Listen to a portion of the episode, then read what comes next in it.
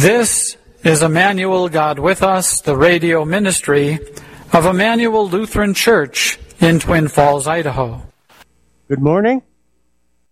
Today is the ninth Sunday after Trinity. In the name of the Father, and of the Son, and of the Holy Spirit.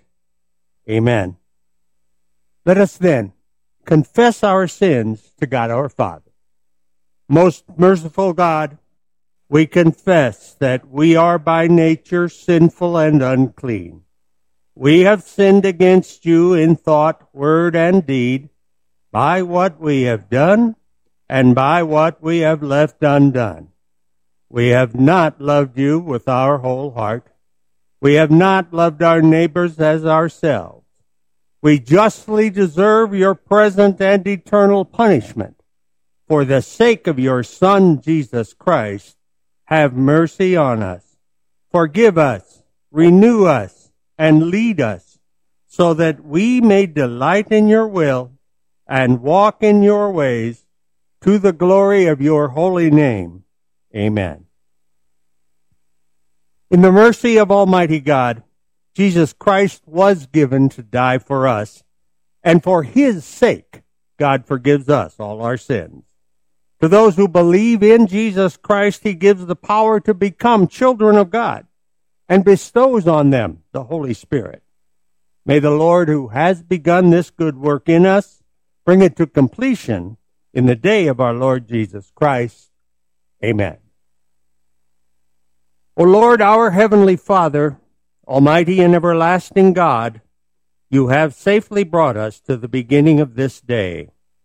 Defend us in the same with your mighty power, and grant that this day we fall into no sin, neither run into any kind of danger, but that all our doings, being ordered by your governance, may be righteous in your sight, through Jesus Christ, your Son, our Lord, who lives and reigns with you in the Holy Spirit, one God, now and forever.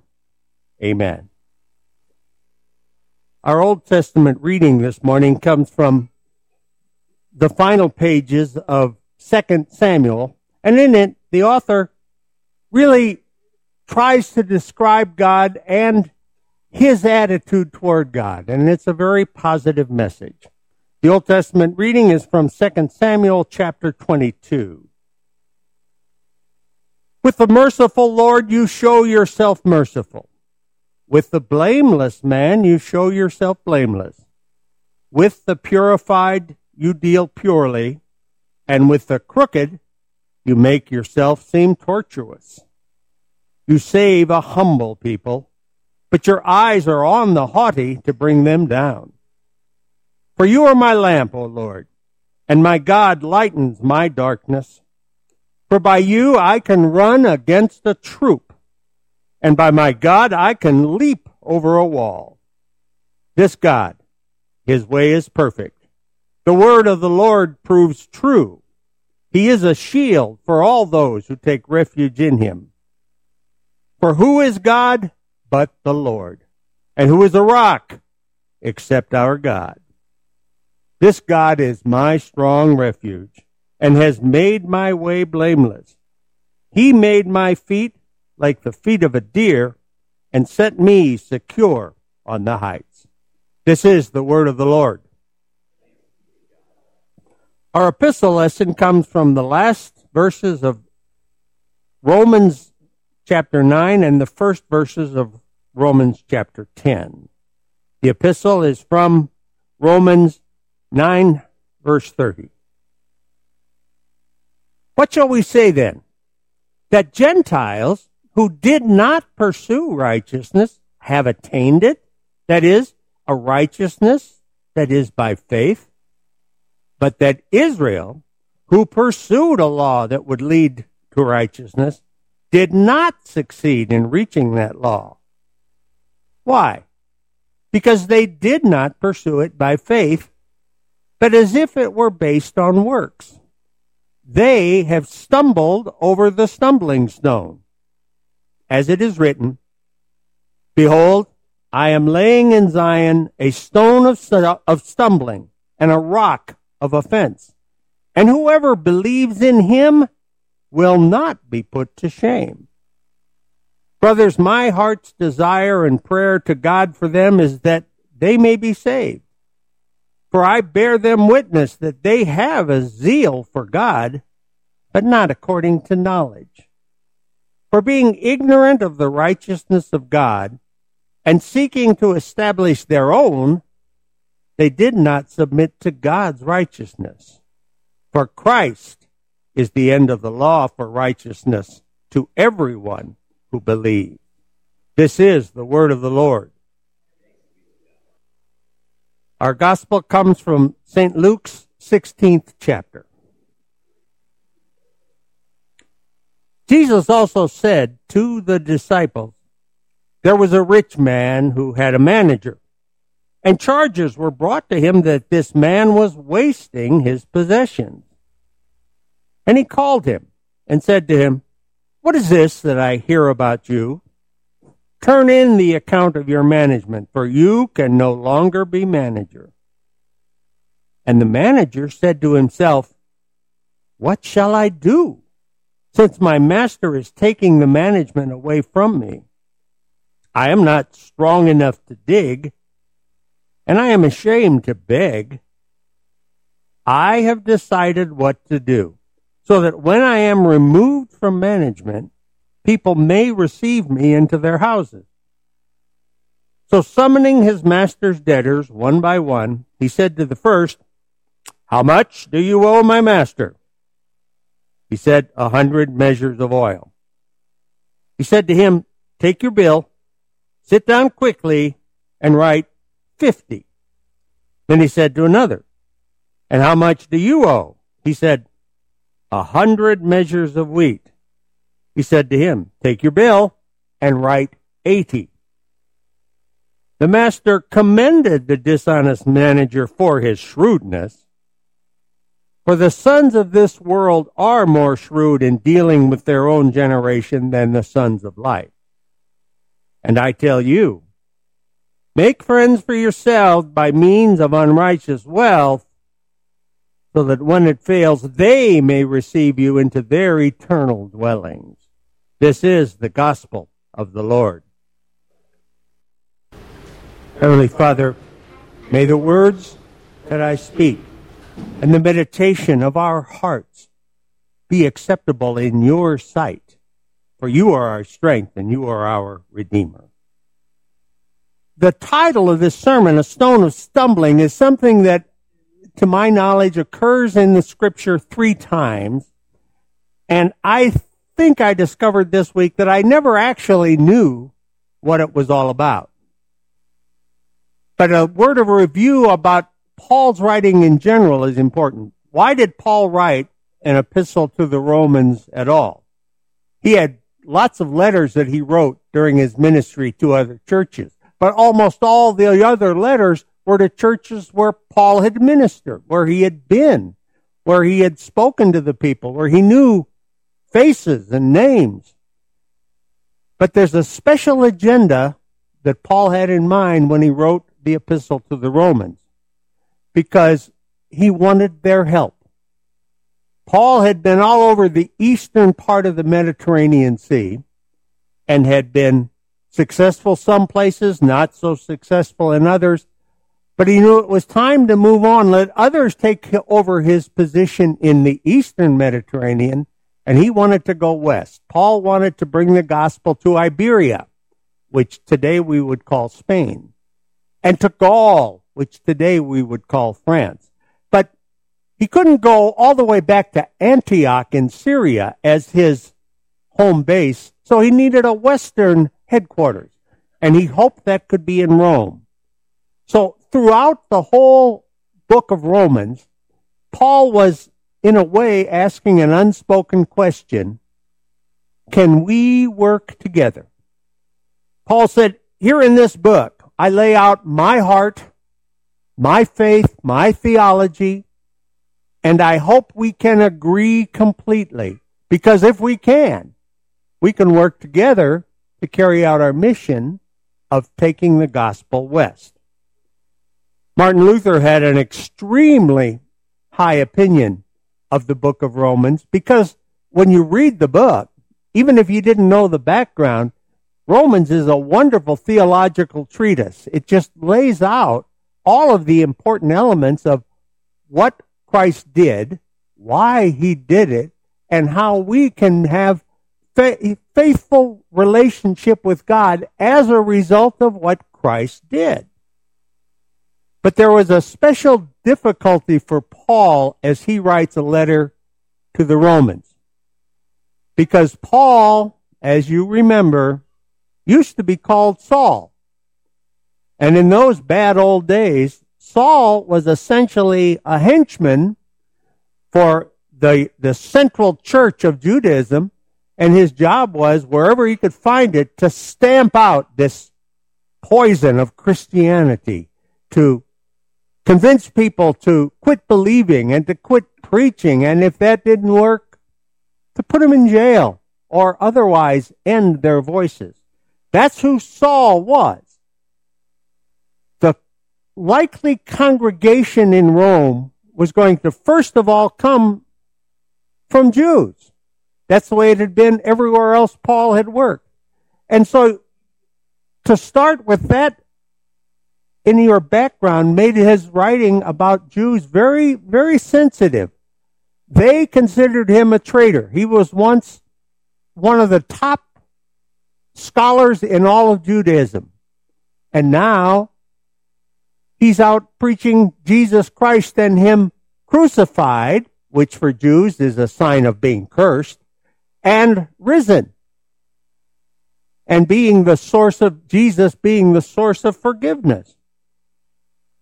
The Jews just couldn't buy it by and large, and Paul was very frustrated with the Jews, and everybody knew Paul's background and they knew Paul's frustration, so he had to deal with it. That's what we heard today.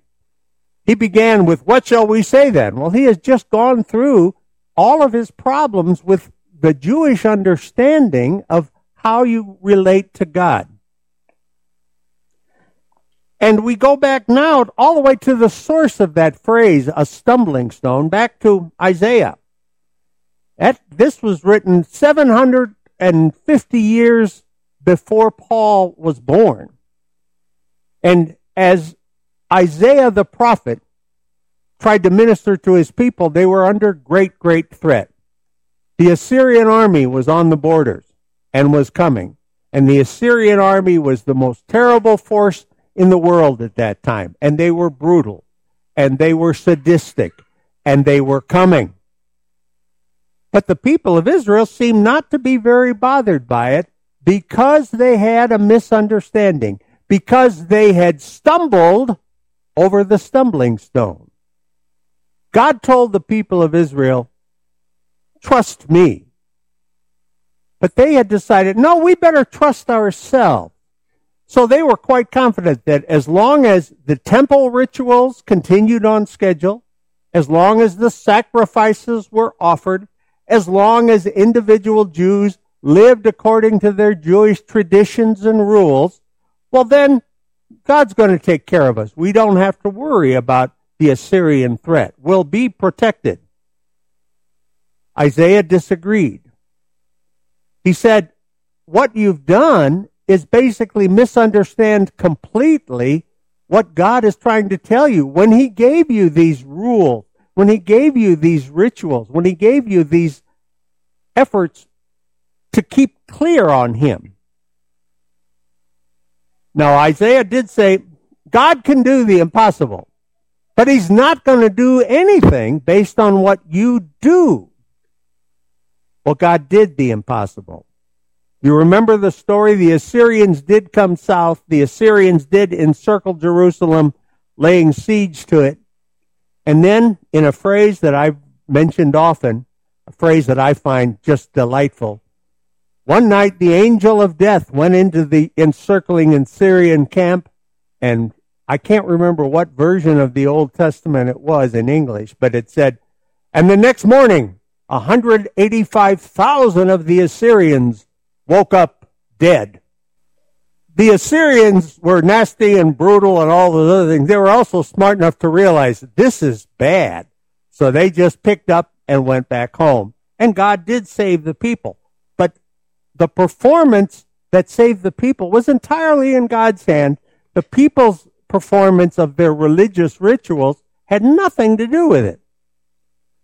Now, Paul has also run into Jews and a stumbling stone. As Paul goes around the Mediterranean in his ministry, the Jewish people he, he, he meets valued religious observance, following all the rules as best you can as a way to earn righteousness, and through that righteousness to earn God's good graces. They just couldn't trust Paul's message of righteousness by faith. That didn't make any sense. And just in general, the Jews, based on his life's history, couldn't trust Paul.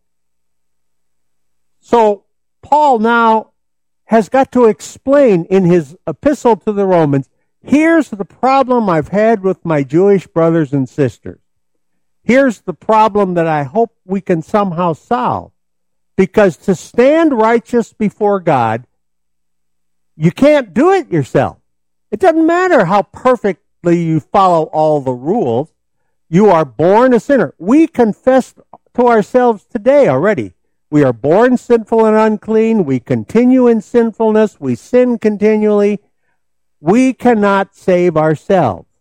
But Paul was there to announce, but God can save you. He can work a miracle that you do not deserve. He can save your soul.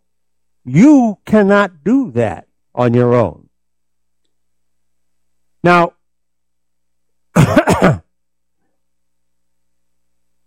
Christians knew once they had learned through Paul and others to take a careful look at the law, they knew that they couldn't keep the law, but just that God had created a perfect world which, if it had stayed perfect, would have kept the law. But it didn't stay perfect.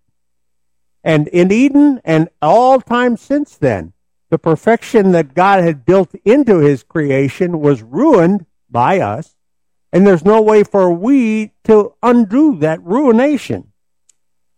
But Christ did keep the law perfectly. Remember, important to remember, he was born of a virgin. You can't be born of a virgin unless God works the miracle. And we confess he was conceived by the Holy Spirit, born of the Virgin Mary, and then he lived and ministered and taught until he died. Now here's a phrase that I I know I've harangued you with this for years, a phrase that I think we ought to use more often. What happened on the cross at Calvary? God died. That can't happen. Except in this case it did. He was really dead. He wasn't just pretending. He was dead. God died. Jesus, who was born unique among all humans, born of a virgin, but fully human, because every moment of his time in the womb, you had a moment just like that. And then he was born, and you were born. You're going to die, probably. I'm going to die, certainly. And Jesus did. He was fully human, but he was also God. God died. And that impossible position paid the price for sin that the Creator demanded. And so, through faith in Jesus Christ, we can have the righteousness that God insists upon. And in no other way can we have that gift. Our debt was paid not by our careful observance of anything, but was paid by God, by his death on the cross. And then in his resurrection, it's as if God shouted to the world, mission accomplished. It's done. I've rescued you. You can be my children. You can look forward to heaven. Not because you followed the rules but because Jesus followed the rules perfectly and then died sacrificially and paid your debt. Now in Rome, in uh, Romans 9 verse 33, we run into a, a classic example of something that faces us. It faces all of us today. And that is a confusion between religion and faith. The word religion literally refers to what you do, the life you show, the things you do, the money you give. That's all part of religion. But faith is what saves us. Does that mean God doesn't care about all this religious stuff? Not at all. But God says, in the gift of faith, which I will give you, I will give you forgiveness of sins, eternal life, but I will also give you the power to live a religious life. I will give you the ability for God's sake to do the things that God wants you to do. Religion is not unimportant, but it can't be the most important thing. Faith, Paul says, is important. Now he writes to explain the Jews are going to have a hard time with this, but I can't change the truth. I won't change the truth. Righteousness must come through faith. That tendency to insist that what we do is what God wants, that exists today. That exists in religions all over our country, all over the world. So how do we not stumble in the same way those Jews in, in the first century and before the first century back in Isaiah? How do we not stumble over that stumbling stone? Because who is that stumbling stone? By now you should have known. It's Jesus. Jesus came to save us. He didn't come to be an example of keeping the rules, although he kept the rules perfectly. He came to die because we can't keep the rules perfectly. He is the stumbling stone that was placed in Zion. And he is going to be a source of confusion and, a, and a, an offensive idea to the basic human nature, which, as we've already confessed today, is sinful and unclean from the very beginning. So how do we not stumble? Really, it gets down to something pretty simple. Paul says, you do have to listen to what God says. But don't think that God is saying to you, do, do, do, do all these right things. Do them well enough and I'll love you. He doesn't say that. Instead, what God says is, in Jesus Christ, it is done. It is done for you. Through faith, the victory of Jesus becomes your victory. The perfect life of Jesus was offered so that you might be forgiven for your imperfect life. Don't hear God saying, do. Instead, hear him say, it is done. Amen. We have a faith that is a gift from God, and that faith needs to be because of who we are by birth. It needs to be reviewed and remembered and recited and shared. And we do all of that in the words of the Apostles' Creed. I believe in God, the Father Almighty, maker of heaven and earth and in Jesus Christ, his only Son, our Lord, who was conceived by the Holy Spirit, born of the Virgin Mary, suffered under Pontius Pilate, was crucified, died, and was buried. He descended into hell. The third day he rose again from the dead. He ascended into heaven and sits at the right hand of God the Father Almighty. From thence he will come to judge the living and the dead. I believe in the Holy Spirit, the holy Christian church, the communion of saints, the forgiveness of sins, the resurrection of the body, and the life everlasting. Amen. And further, another of his blessings, Jesus taught us his prayer. Our Father, who art in heaven, hallowed be thy name. Thy kingdom come, thy will be done on earth as it is in heaven. Give us this day our daily bread, and forgive us our trespasses, as we forgive those who trespass against us. And lead us not into temptation, but deliver us from evil. For thine is the kingdom and the power and the glory forever and ever. Amen. May the Lord bless us and keep us. May the Lord make his face shine on us and be gracious to us. May the Lord look upon us with his favor and may he give us his peace. Amen.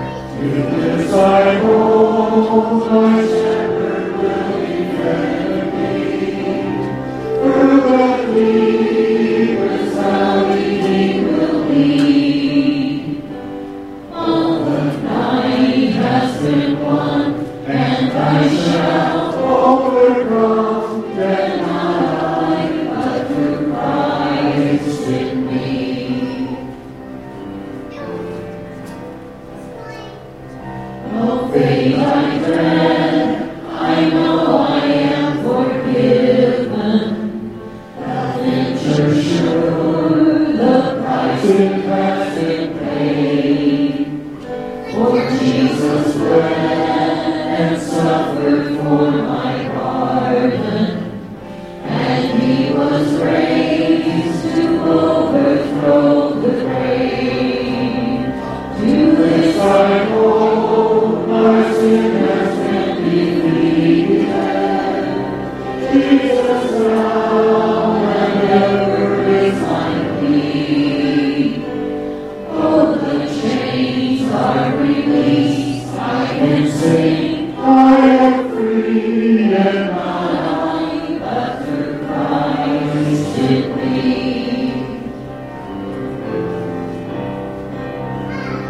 With every breath.